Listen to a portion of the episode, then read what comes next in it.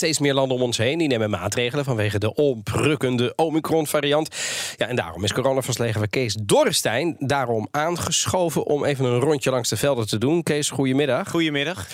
Um, maar op dit moment geen land gaat nog zo ver als een lockdown, hè? Nee, het is een beetje de dag vandaag dat we bij, bij veel landen horen welke maatregelen er komen. Precies. Maar niemand durft zich daar eigenlijk aan uh, te wagen. Je hebt zelfs in België, uh, daar ligt het nog wel als een soort van hele heftige extra optie ligt het op tafel. Um, maar daar zien ze ook de, het aantal besmettingen dalen. En daar zeggen ze ook, ja kijk, in uh, Nederland, daar liggen de IC's nog vol. Ja. Uh, in België hebben we wat meer IC-ruimte. De capaciteit is daar hoger. Hè? De capaciteit ja. is daar hoger. Dus uh, het hoeft op dit moment niet. Nee. Um, la laten we even een rondje langs de velden beginnen. Met de maatregel die ons het hardst raakt. Althans, de mensen die van plan zijn om af te reizen voor een wintervakantie ja. naar Oostenrijk. Want daar is wel iets gebeurd vanmiddag. Ja, daar zijn, uh, deze persconferentie geweest. zijn nieuwe maatregelen aangekondigd. En, een specifieke inreisbeperkingen voor vier landen. Waaronder voor Nederland. Vanwege die oprukkende Omicron-variant ook hier. Hier reden we over Großbritannien, UK, die Niederlande. Wir reden über Dänemark und Norwegen. Das sind bereits diskutierte Länder. Einreise aus Virusvariantengebiet heißt Quarantäneregel.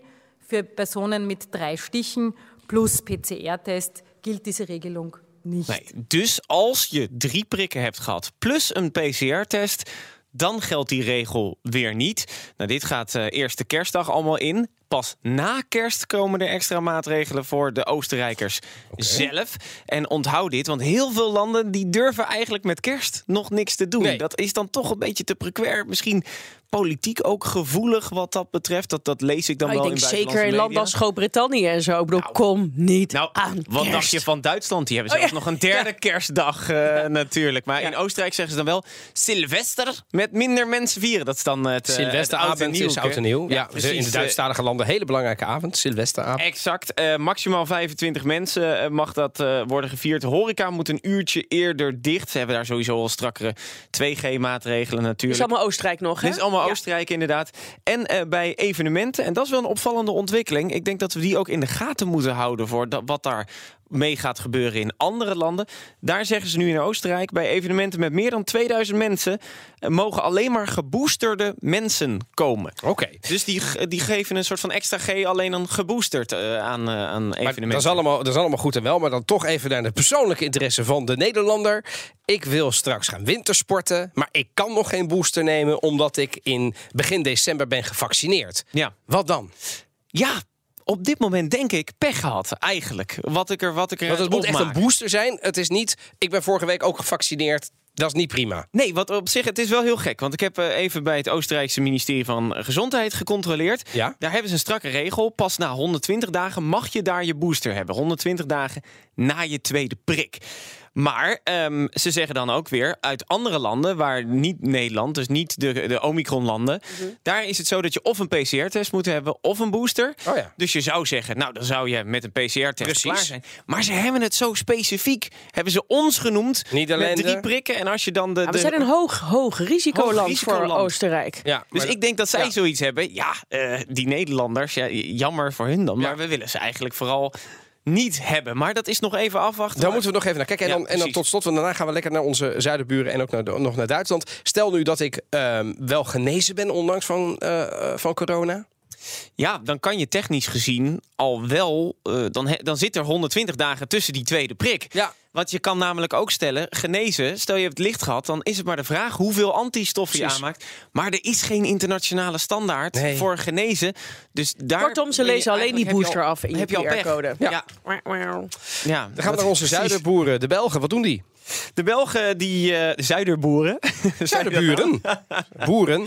Zou niet ja, er zijn ook boeren daar natuurlijk. Ja, ik heb, uh, um, daar is op dit moment nog een overleg uh, gaande tussen de verschillende regeringen. Je hebt daar natuurlijk meer. Oh, ja. het overlegcomité, daar zijn al wel wat dingen uitgelekt uit dat comité vanmiddag. Bioscopen, theaters en concertzalen sluiten. Je kan dus niet de nieuwe Matrix-film in België gaan bekijken als Nederlander. geen binnenactiviteiten meer, met uitzondering van musea en sportactiviteiten en geen publiek bij sportwedstrijden.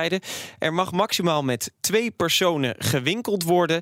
En het lijkt erop dat er geen extra maatregelen komen wat betreft de horeca. Dus die sluiten nog steeds om 11 uur.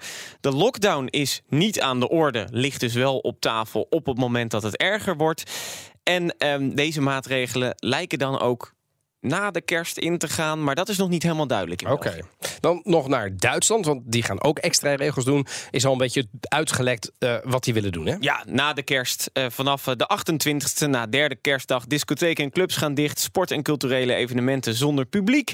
Groepsgrootte van maximaal 10 personen. Geen vuurwerk bij oud en nieuw. En als je dan kijkt naar vandaag, de Duitse Ethiekraad.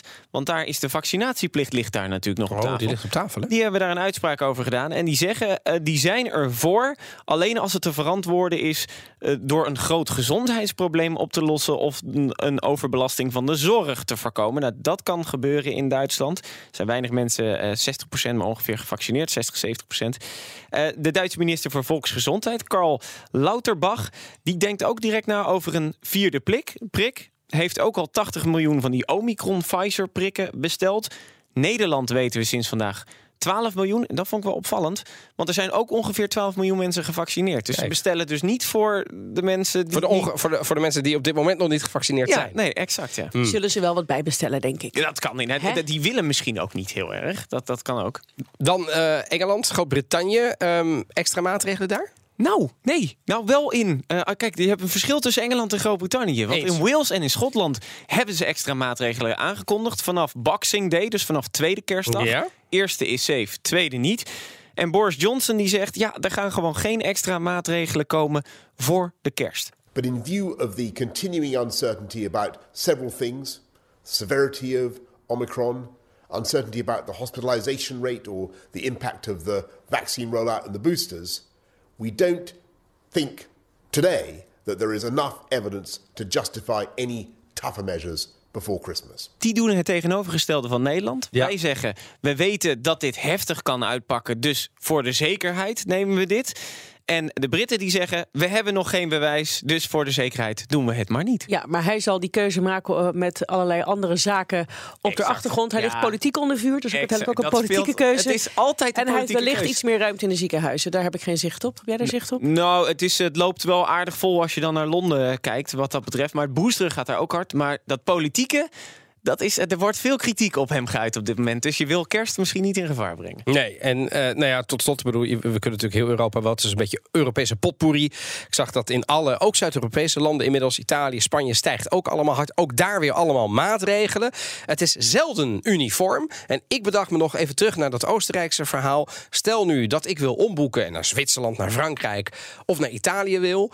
Die hebben nog geen quarantaineplicht, hè? Nee, exact. Die hebben wel uh, testenverplichtingen bijvoorbeeld Frankrijk. Maar ik zag daar nog geen quarantaineplicht. Maar het gaat hard wat de maatregelen betreft. Dus ik, ik zou het goed in de gaten houden. Dat gaan we zeker doen. Dank onze coronaverslaggever Kees Dorrestein.